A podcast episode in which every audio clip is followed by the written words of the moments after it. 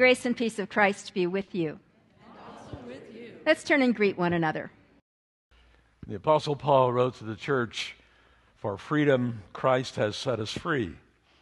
Stand fast, therefore, and do not submit again to a yoke of slavery, but live into the spirit of freedom in Christ, and bear the fruit of the Spirit, love, joy, peace, patience, kindness, generosity, faithfulness, self-control. Thanks be to God that we are a people committed to that way." Let us pray together. Lord, we do lift our hearts to you this morning as we worship you. May you be glorified. May your Holy Spirit speak through your word. Open our hearts and our minds. On this weekend in which we celebrated independence and our life together as a nation, we thank you for that reality that we celebrate.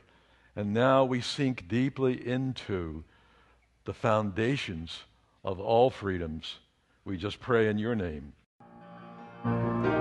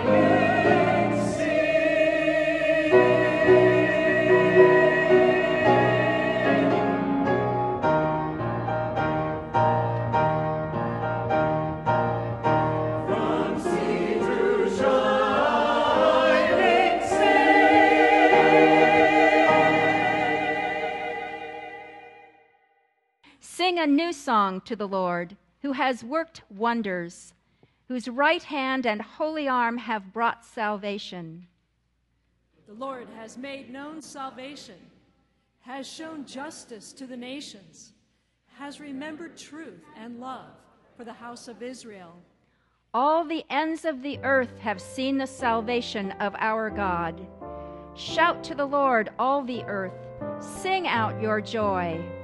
Sing, Sing psalms to the Lord, with the harp, with the sound of music, with trumpets and the sound of the horn. Acclaim the King, the Lord. Praise God, earth and heaven, rejoice. Hallelujah. All creation lift one voice. Hallelujah. God's great majesty declares. Hallelujah.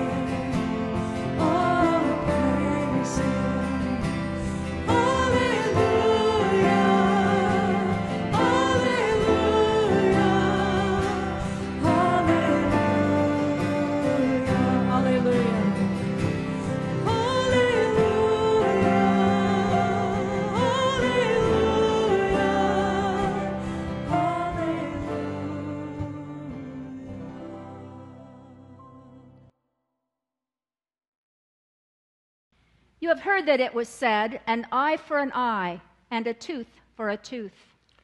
But I say to you, do not resist an evildoer. But if anyone strikes you on the right cheek, turn the other also. And if anyone wants to sue you and take your coat, give your cloak as well. If anyone forces you to go one mile, go also the second mile. Give to everyone who begs from you, and do not refuse anyone who wants to borrow from you. You have heard that it was said, you shall love your neighbor and hate your enemy. But I say to you, love your enemies and pray for those who persecute you, so that you may be children of your Father who is in heaven. For he makes his sun rise on the evil and on the good, and he gives rain to the righteous and to the unrighteous. For if you love those who love you, what reward do you have? Do not even the tax collectors do the same? And if you greet only your brothers and sisters, what more are you doing than others? Do not even the Gentiles do the same? Be perfect, therefore, as your heavenly Father is perfect.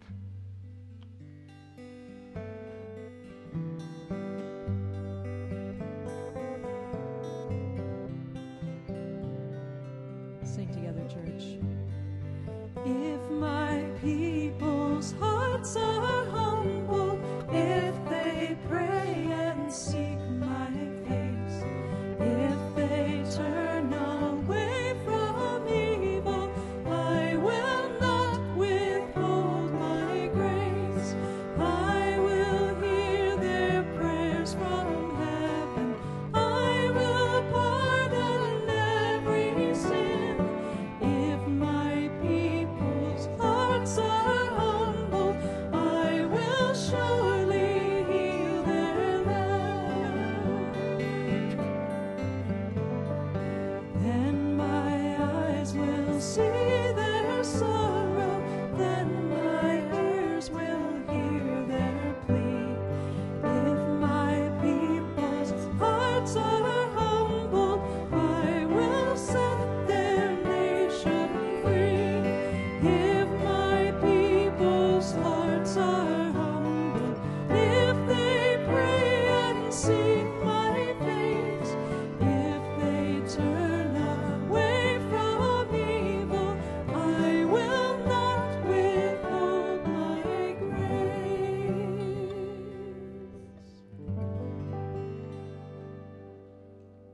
And so let us come to the Lord and humble ourselves before him and confess to him the truth about ourselves. Let us pray. O God of Shalom, we have built up walls to protect ourselves from our enemies, but those walls also shut us off from receiving your love. Break down those walls, we pray. Help us to see that the way to your heart is through the reconciliation of our own hearts with our enemies. Bless them and us, that we may come to grow in love for each other and for you through Jesus Christ. And so we bring to you the silent confessions of our hearts.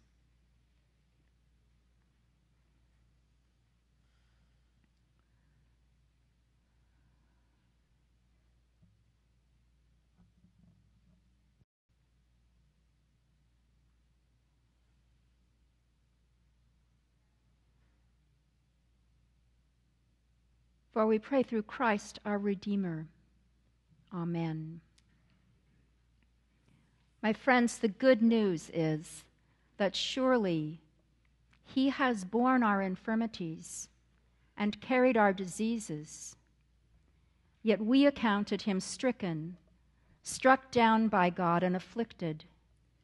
But he, but he was, was wounded for our transgressions, crushed for our iniquities. Upon him was the punishment that made us whole, and by his bruises we are healed. All we, like sheep, have gone astray. we have all turned to our own way, and the Lord has laid on him the iniquity of us all. Stand and sing together, church, the song of thanksgiving.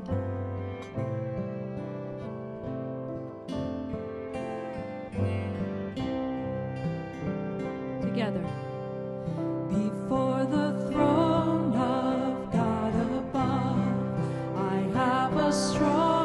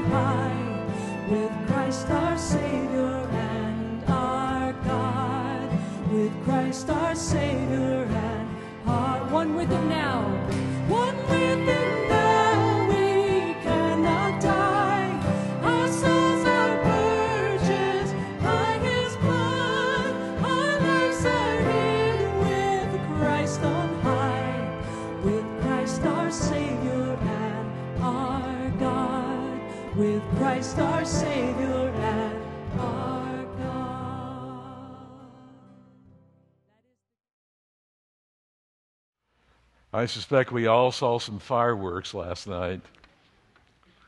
Just think, uh, watching fireworks from so many different places.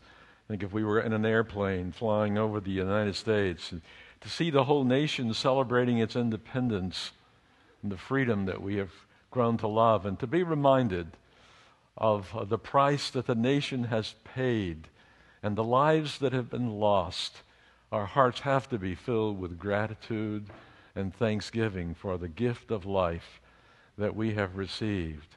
And so we sing and with these celebrate, uh, patriotic melodies and words as a reminder to us of the gifts that we have received. When we, uh, when we preach through Scripture, as we seek to do in a systematic way, you know that we've been moving through uh, Paul's letter to the Romans this year. We're in chapter twelve now. Um, Sometimes there are texts that maybe one would like just to jump over, uh, but to do so would mean to avoid something that would be that is really important for us to think about, even though difficult to think about, if not painful for most of us, I would suspect. And so I read from Romans twelve, beginning in verse fourteen. Paul gives instruction to the Christians in Rome. Bless those who persecute you. Bless and do not curse them. Rejoice with those who rejoice. Weep with those who weep. Live in harmony with one another. Do not be haughty, but associate with the lowly. Do not claim to be wiser than you are. Do not repay anyone evil for evil, but take thought for what is noble in the sight of all. If it is possible, so far as it depends on you, live peaceably with all. Beloved, never avenge yourselves, but leave room for the wrath of God, for it is written, "Vengeance is mine, I will repay," says the Lord. Know if your enemies are hungry, feed them. If they are thirsty, give them something to drink. For by doing this, you will heap burning coals on their heads. Do not be overcome by evil, but overcome evil with good. This is the word of the Lord. Thanks be to God. Let us pray. Let the words of my mouth and the meditations of our hearts be acceptable in your, in your sight, O God. You are our rock and our Redeemer. Be present with us in this moment, we ask in Jesus' name. Amen.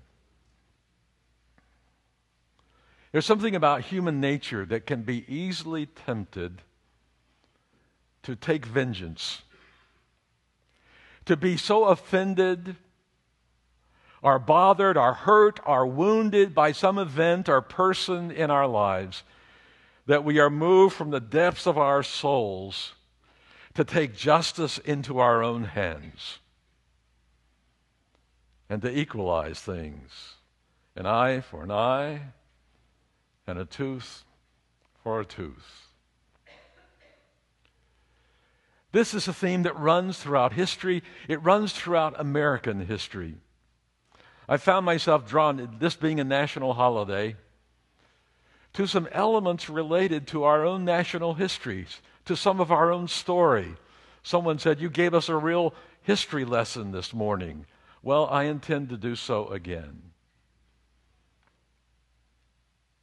It was in May of eighteen fifty-six.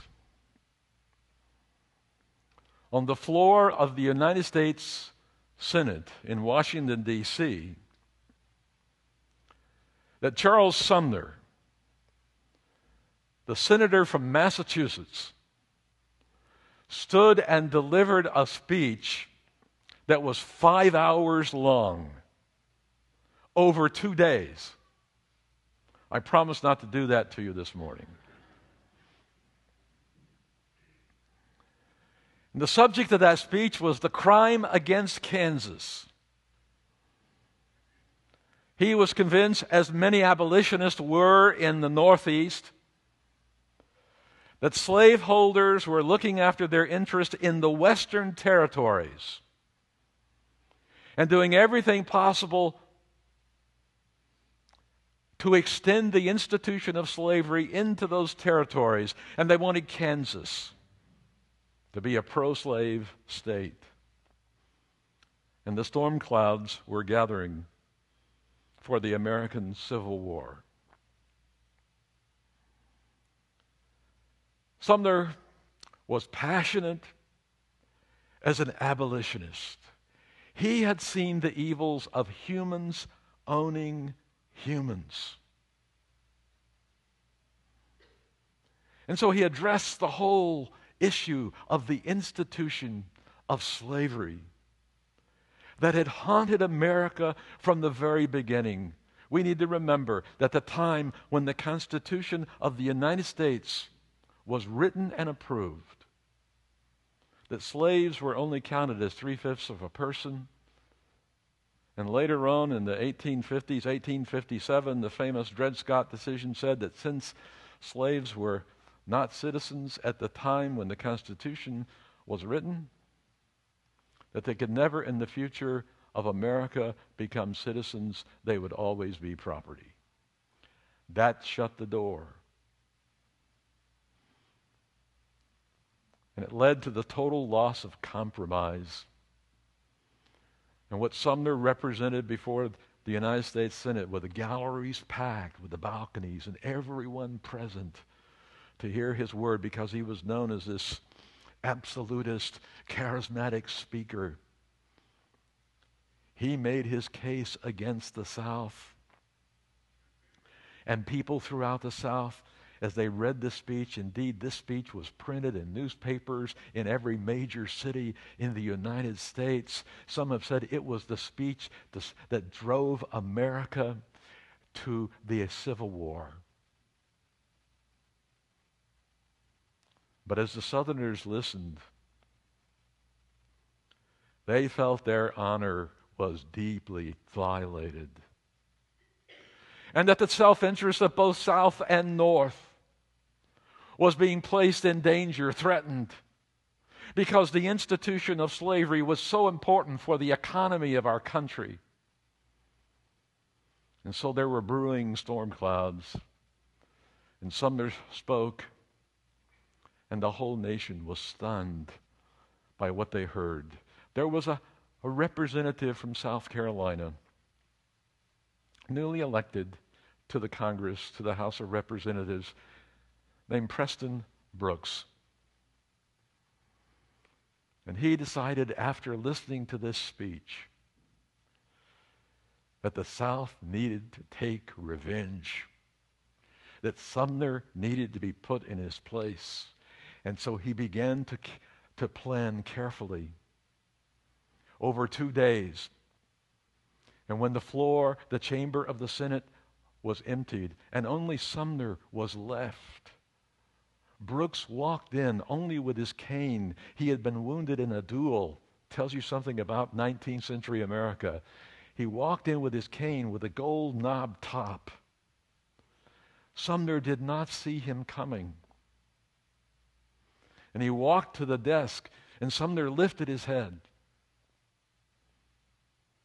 And Preston Brooks began to cane him with that cane, to beat him. Sumner had been busy autographing copies of his speech. He was so impressed with himself. But Brooks beat him nearly to death with the gold end of the cane. And as he was, as Sumner was crying out, he, he fell to the floor, and he continued to beat him. And he, as Brooks walked out, Sumner was on the floor, unconscious, with his blood all over the place, and no one came to his aid. There were only a few people in the chamber at the time.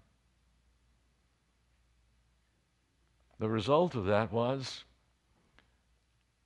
that all the newspapers throughout the South proclaimed Brooks a hero. And all the newspapers in the North claimed Sumner to be a hero. It just depended on which side of the Mason-Dixon line you were. There was revenge. Many people were stunned, and they asked the question, how could something like this happen on the, on the floor of the United States Senate? What it did was to begin that movement that was led to an irreconcilable differences and an inability to compromise between North and South. What it released was a spirit of revenge, of vengeance, of one group of people, of fellow citizens upon another. Both sides, as Abraham Lincoln said in his second inaugural, read the same Bible and pray to the same God. And how is it that we could choose to beat up on each other, to have revenge, to even the score, an eye for an eye and a tooth for a tooth? Now, that story may seem to be irrelevant to modern America, but I want to suggest to you this morning that the potential for this kind of vengeance lurks deep in every human heart. Think about your own life story. Thinking about my own, I, I want you to know something about my family. We lived in a very fairly stable family, but my dad was a character. He grew up in Oklahoma and Texas in the twenties and the thirties, where it was not uncommon to, to fight and to carry guns. In fact, some of my pictures I have with boxing gloves on with my dad, and we're in the front yard, and we're getting ready to box together. And my dad was very proud of that. He wanted to be a professional prize fighter, and he knew all about them.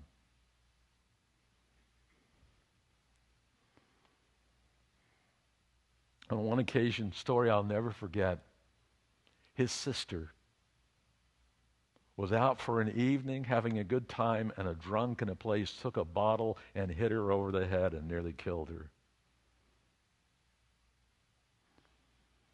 And my dad and his brother found out who did that, and they brought him into my dad's office and beat him up.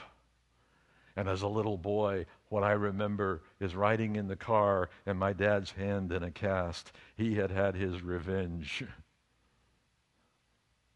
And it scared the hell out of me. My friends used to tease me that I was so different than my dad. I just didn't want to do anything to stir my dad's anger, because I knew what could happen. Some of us, some of you have grown up in families like that. Even though I knew deeply how much my dad loved me, I can still remember every time he gave me a spanking. It was not fun. When his younger brother was killed in a gang fight out in Albuquerque, he called me. I was a student at Princeton Seminary. My mother was terribly afraid that my dad would find his gun and go after that person. In fact, he did. He chased him down. He found out who he was. He didn't kill him. He didn't hurt him. The man went to prison. But it was something that we always knew lurked in his heart. And I thought that I was so totally unlike that.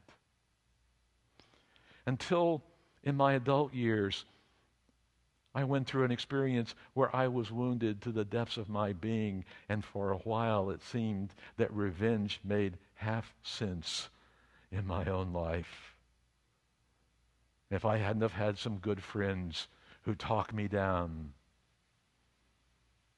who calmed my spirit, I might have done something that I would have regretted for the rest of my life. You know, it's an interesting thing that the Bible is filled with stories like this. Think about it. Think of that famous story of Joseph and his brothers. Remember that story from the book of Genesis? Young Joseph, who was a part of a family with twelve brothers. But he was the youngest and the favorite of his dad. His dad actually made him a coat of many colors and gave it to him. Didn't give one to the other brothers. His brothers hated him the more. Sibling rivalry. Ever have something like that going on in your family? Parental favoritism?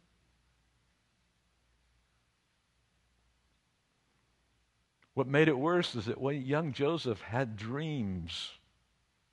And his dreams went like this. He could see his brothers one day coming in and falling down before him and worshiping him. What made it worse was he told his brothers. And so they decided to get rid of this kid. They contemplated just outright killing him, throwing him into a pit and letting him starve to death. Then they decided, well, maybe let's sell him into to a, to a Midianite trade, trading group. And they did. They sold him into slavery in Egypt for thirty pieces of silver.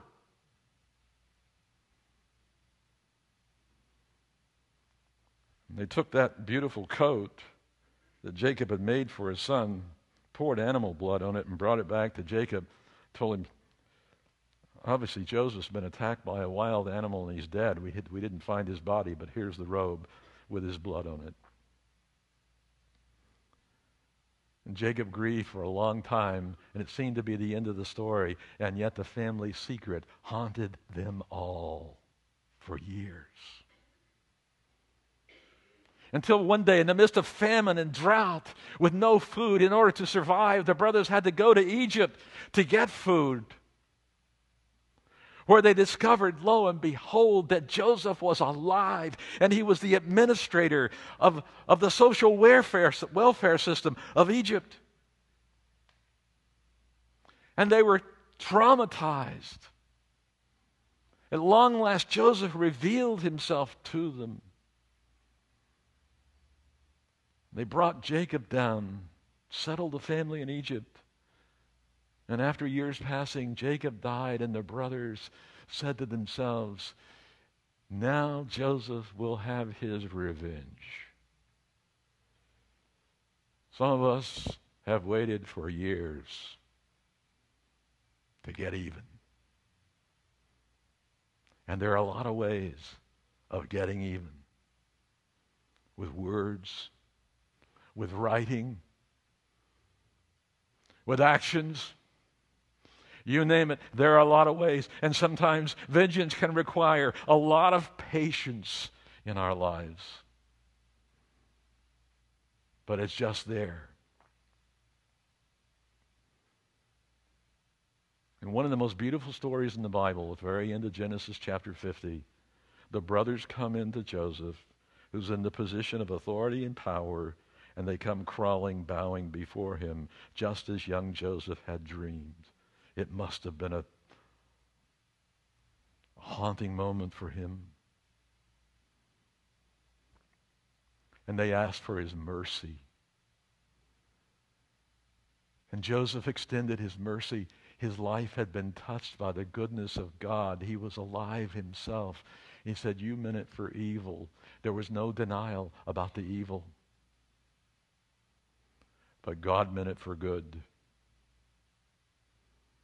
to bring about the salvation of the family and to keep this family through whom God was determined to bless all the nations of the earth. Powerful story. And it introduced that whole theme and the whole biblical story of the Old Testament of a God of mercy and love, not willing that any should perish, at work in the midst of human circumstances that at times were evil, where things did not always go right, where human nature was always revealed, where nations were fighting, fighting nations, always having revenge. Two years ago, I read Thomas Friedman's book From Beirut to Jerusalem, and he said what really drives the warfare and the struggle in the Middle East to this day is the old lex talionis, an eye for an eye and a tooth for a tooth. If you Arabs hit us Jews, we Jews will hit you back, except we will hit you harder, and we up the ante. And we discover that we do not know how to do justice or how to make peace when we live by that philosophy of an eye for an eye and a tooth for a tooth. In the Old Testament story, if you accidentally kill someone, what had been institutionalized within Israel were cities of refuge where you could flee so the family could not find you and kill you and even the score. Well, if anyone ever had a reason to even the score, it was God, who was abandoned by those who belonged to him, who did not respond to his love. The New Testament begins with the story of how this God, rather than enacting vengeance as we think about vengeance, became incarnate in Jesus and lived amongst us and called his disciples around him, who lived in the presence of his enemies, and never once did he advocate killing his, their enemies. Just the opposite. You've heard that it was said, "You shall love your neighbor and hate your enemies." But I say to you, love your enemies and do good to those who persecute you. Pray for your enemies. And work for reconciliation and peace. Seems like an impossible command from Jesus for his people.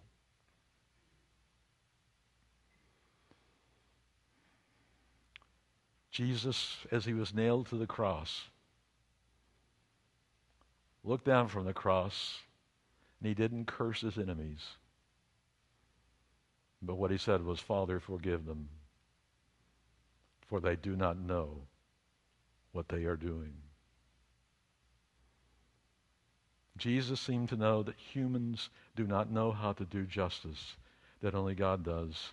And we can leave the broken, wounded circumstances of our lives, the deep wounds that cause us to ache through the night and come back in our dreams on many ways.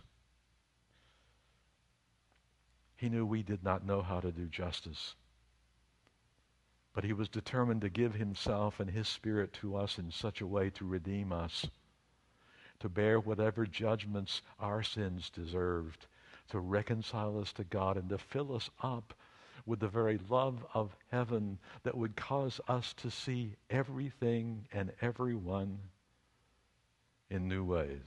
And someone said, well, that's not the way the world works. That's idealistic utopianism.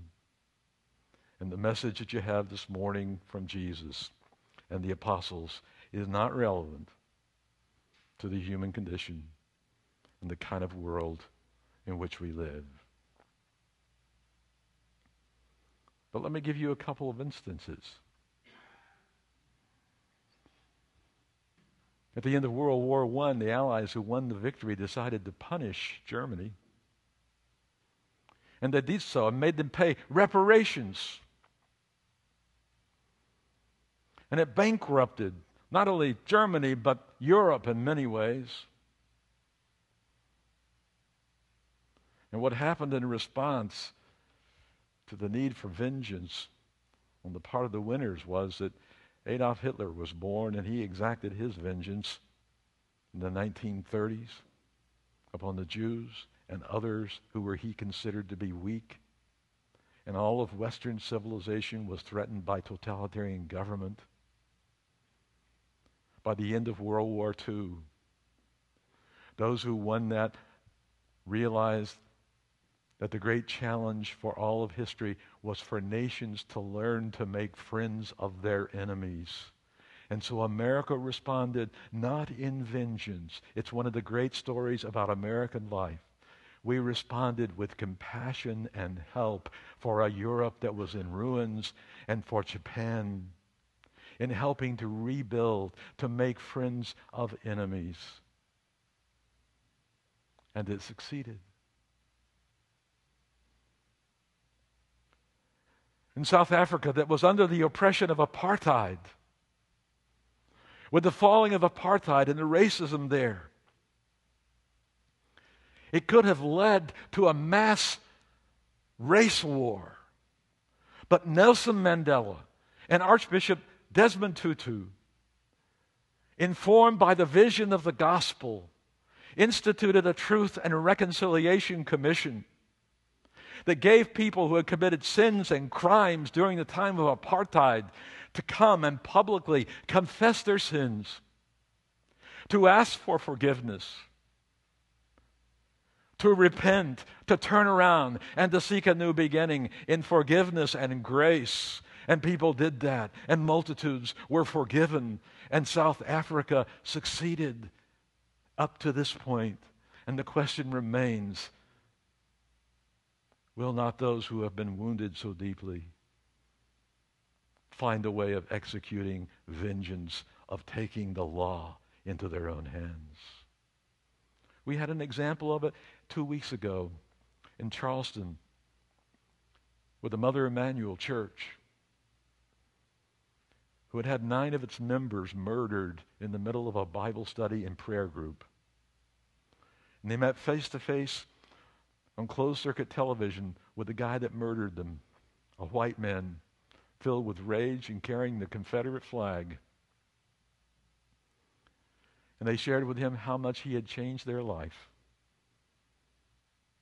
and how deeply wounded they were and that their lives would never be the same. They did not do like survivors oftentimes do before those who have wounded them, curse them, and hope that the worst possible things can happen and that their suffering will be endless in hell. Just the opposite. After sharing their hurt, they extended forgiveness to the murderer. An act of amazing grace. As I listened to that, I thought to myself, this is too quick. I don't understand this. This is not humanly possible. How can those who have been wounded so deeply forgive the enemy?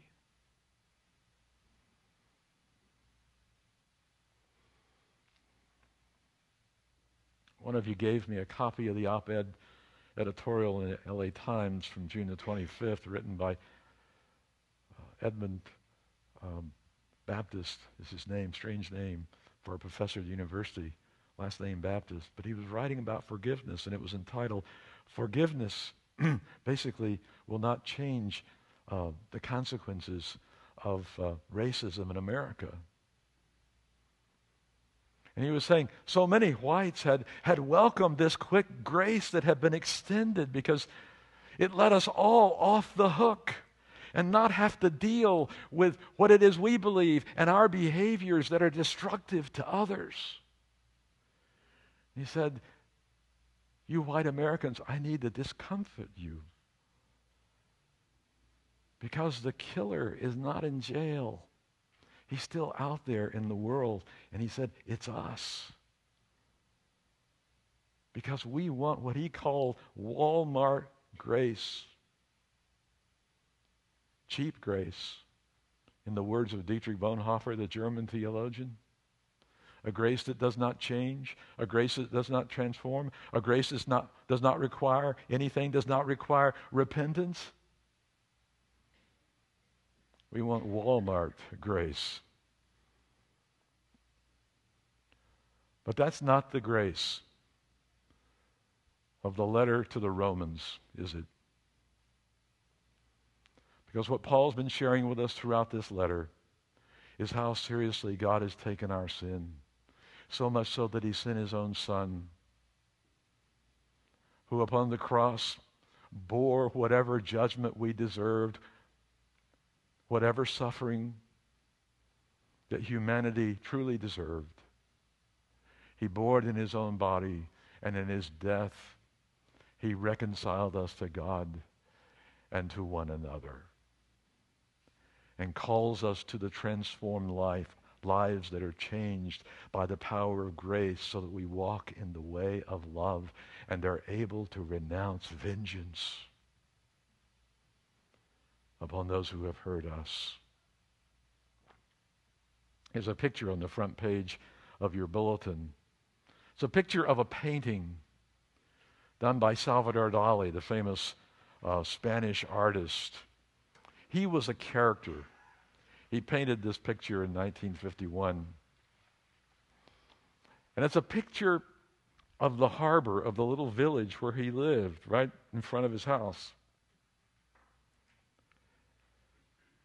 And over that bay hangs the cross. With Jesus on the cross, no blood, not nailed, but just hanging there.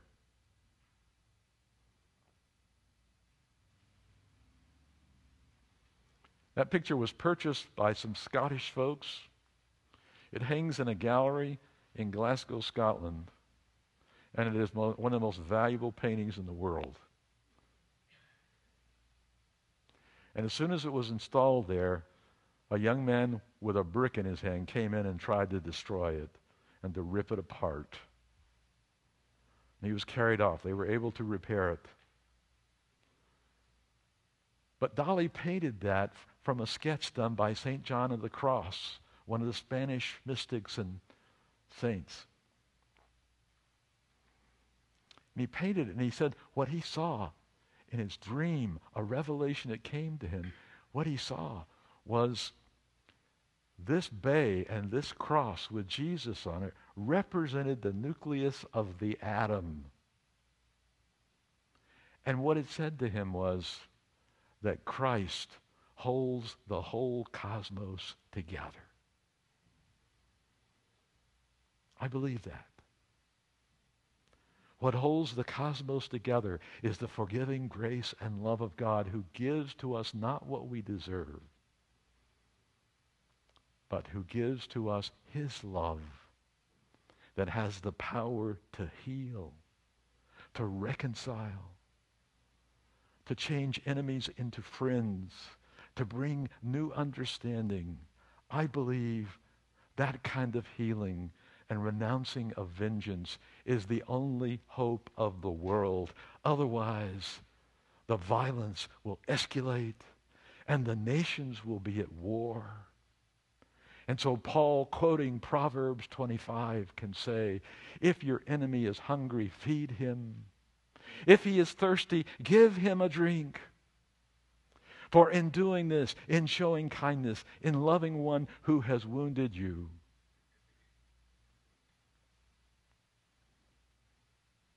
you create the possibility for a whole new beginning. This is a message, even though it's a difficult one, the church needs to relearn in our time, in which the nation needs to rethink in a time when so many see us as their enemies. And the escalation of warfare and of revenge simply goes on and on and on. The hope of the world is in Jesus Christ and what the cross represents, and the power of his love through the Holy Spirit within our lives. I want to invite you to stand with me now and to affirm our faith together. Words of Paul from First Thessalonians. We'll read these words responsively. Paul exhorts those who follow in the way of Christ, do not repay evil for evil, but always seek to do good to one another and to all. Rejoice always, pray without ceasing, give thanks in all circumstances, do not quench the spirit, do not despise the words of prophets, but test everything. Hold fast to what is good, abstain from every form of evil. May the God of peace himself sanctify you entirely. May your spirit and soul and body be kept sound and blameless at the coming of our Lord Jesus Christ. We believe that the one who calls us is faithful, and he will do this. Thanks be to God. You may be seated as we receive our morning offering.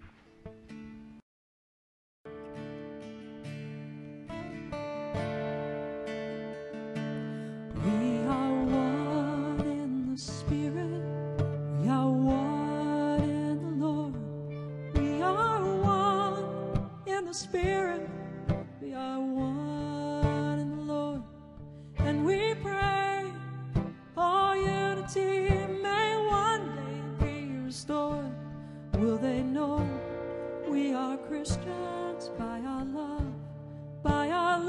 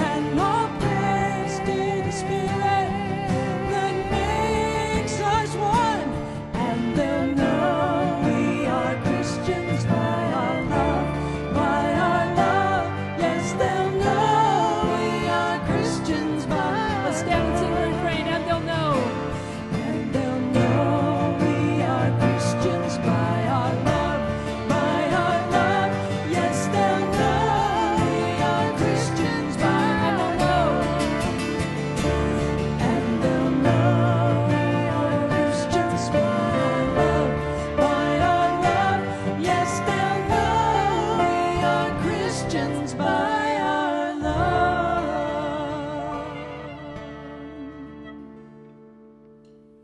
reconciling God. How grateful we are that you came in Jesus as our peace and broke down human dividing walls. And so we hold before you the places in our world that need your reconciling love today.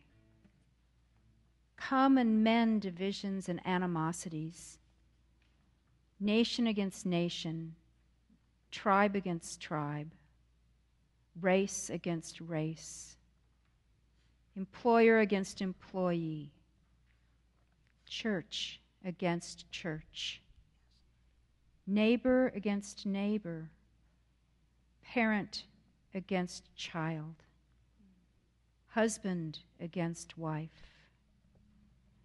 We pray reconciliation and healing for loving relationships brought to ruin, for those who live with bitter regrets, for those from whom we are estranged, for all who have a burden they cannot bear, and for those who help carry another's burden, who step in to reconcile, who bring support and healing. Hear the names of these for whom we pray as we speak them aloud before you.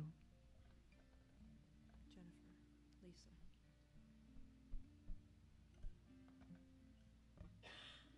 And as we bring you these gifts, we ask that you will use them and that you will use us for your purposes in this world, even as we pray for the day when your kingdom comes in its fullness, saying, Our Father, who art in heaven, hallowed be thy name. Thy kingdom come, thy will be done, on earth as it is in heaven. Give us this day our daily bread, and forgive us our debts, as we forgive our debtors. And lead us not into temptation, but deliver us from evil. For thine is the kingdom, and the power, and the glory forever. Amen. This is my song, O God of all the nations, a song of peace for lands afar and wide. This is my home, the country.